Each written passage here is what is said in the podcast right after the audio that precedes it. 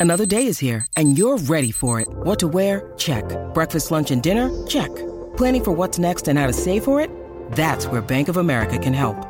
For your financial to-dos, Bank of America has experts ready to help get you closer to your goals. Get started at one of our local financial centers or 24-7 in our mobile banking app.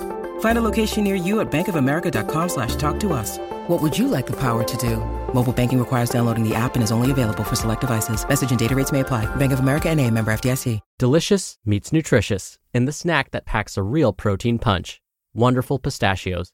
Each one ounce serving of wonderful pistachios has six grams of protein, giving you over 10% of your daily value and making wonderful pistachios one of the highest protein nuts. But perhaps more than that, I love all of the flavors they have.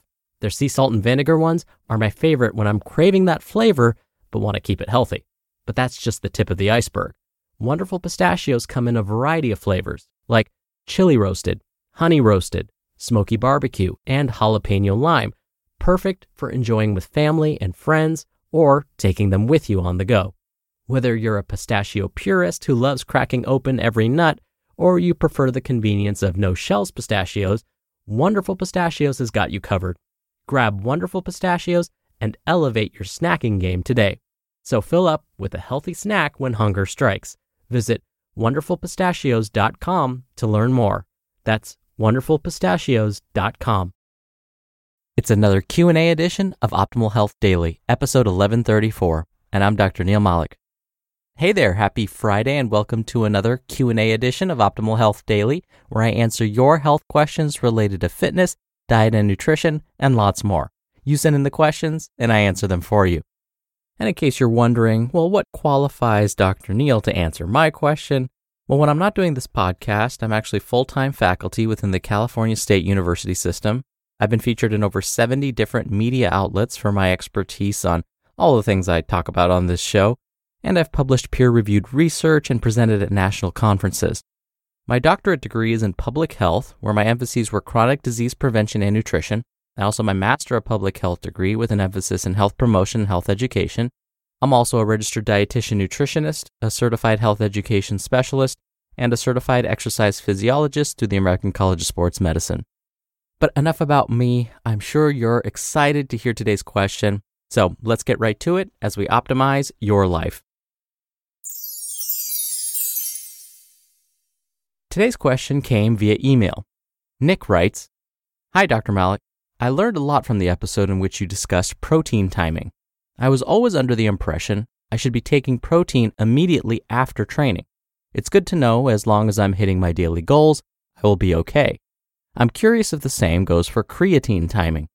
I am currently taking creatine 30 to 45 minutes before and again immediately after a workout. There is a lot of information about creatine amounts, types, and timing out there, and it sometimes conflicts. I was hoping you might be able to provide some clarity or perspective on this topic. Thanks, Nick. Thank you so much for your question, Nick, and thank you for listening to the show. I'm so glad you found the episode about protein timing so helpful. There are so many myths and misconceptions about sports nutrition in general. It's hard to keep up with them all, and as you mentioned, all of the conflicting information about creatine timing, especially, is just another example of this. And creatine has been available as a supplement for so long. In my first year undergraduate writing class, we had to pick a controversial topic and write about it. I chose creatine as my topic. Back then, Major League Baseball was experiencing some of the highest viewership ratings, all because we wanted to watch which baseball player was going to beat Roger Maris's single season home run record first, Mark McGwire or Sammy Sosa. Both of these home run hitters were suspected of getting this extra power by supplementing with performance enhancing substances, some legal, some not so much. But one of the legal ones was creatine. So, creatine supplementation has been going on for quite some time. But what is creatine anyway? Is it a protein? Is it a substance that we shouldn't be consuming? Or do we get it naturally from our diets? Well, creatine is actually not a protein. Instead, it's a compound that most animals, including us humans, make naturally. In fact, our livers are responsible for making it. From there, it gets sent to the muscles. This also means anytime we eat animal flesh, or the animal's muscle tissues, we consume small amounts of creatine too. In the muscles, creatine helps with generating energy. More energy in the muscles may mean more strength and endurance, both of which we want when we're working out or when we're competing. This is why creatine supplementation became a thing. We already know that the type of creatine supplementation seems to play an important role. There are different formulas of creatine, just as you mentioned, Nick.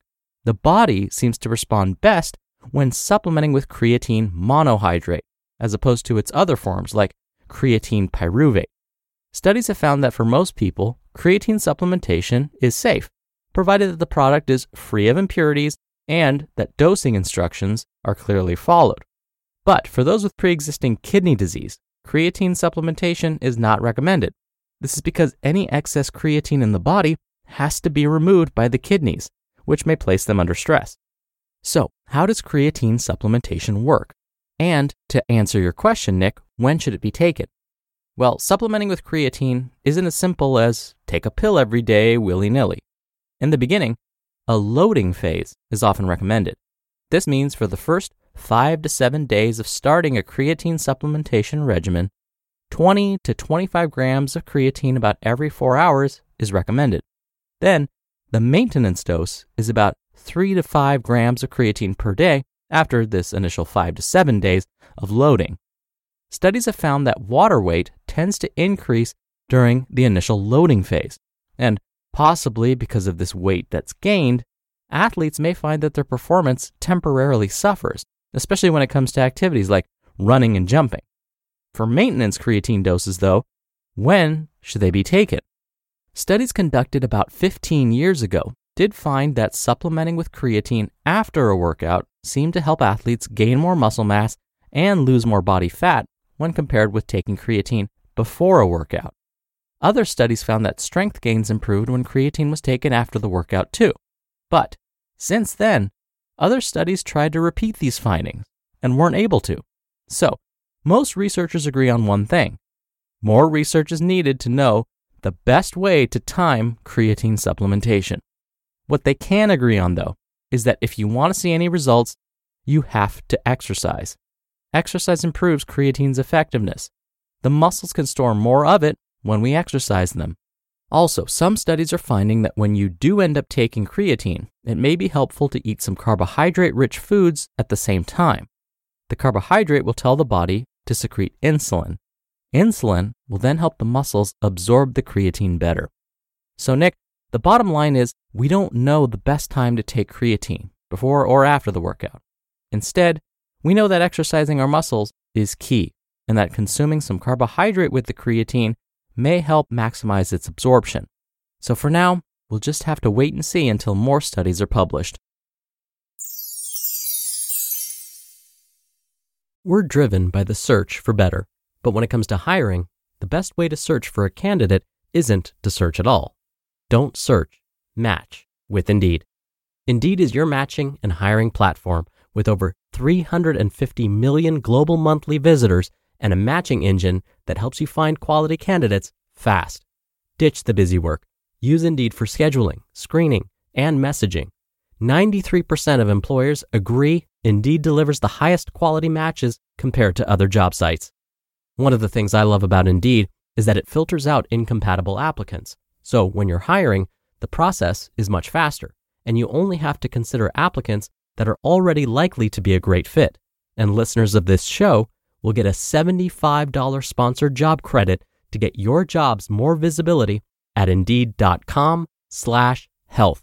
Just go to indeed.com slash health right now and support our show by saying you heard about Indeed on this podcast.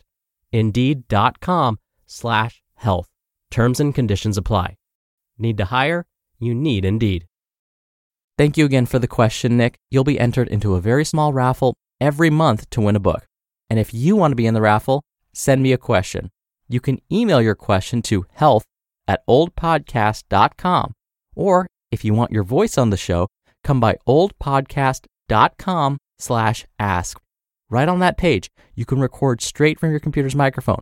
It's really easy, and you can even play back your message and do retakes before sending it in. Or you can do it the old fashioned way and call in your question. The number is 61 I love OHD. All right, that's another Q&A edition of Optimal Health Daily.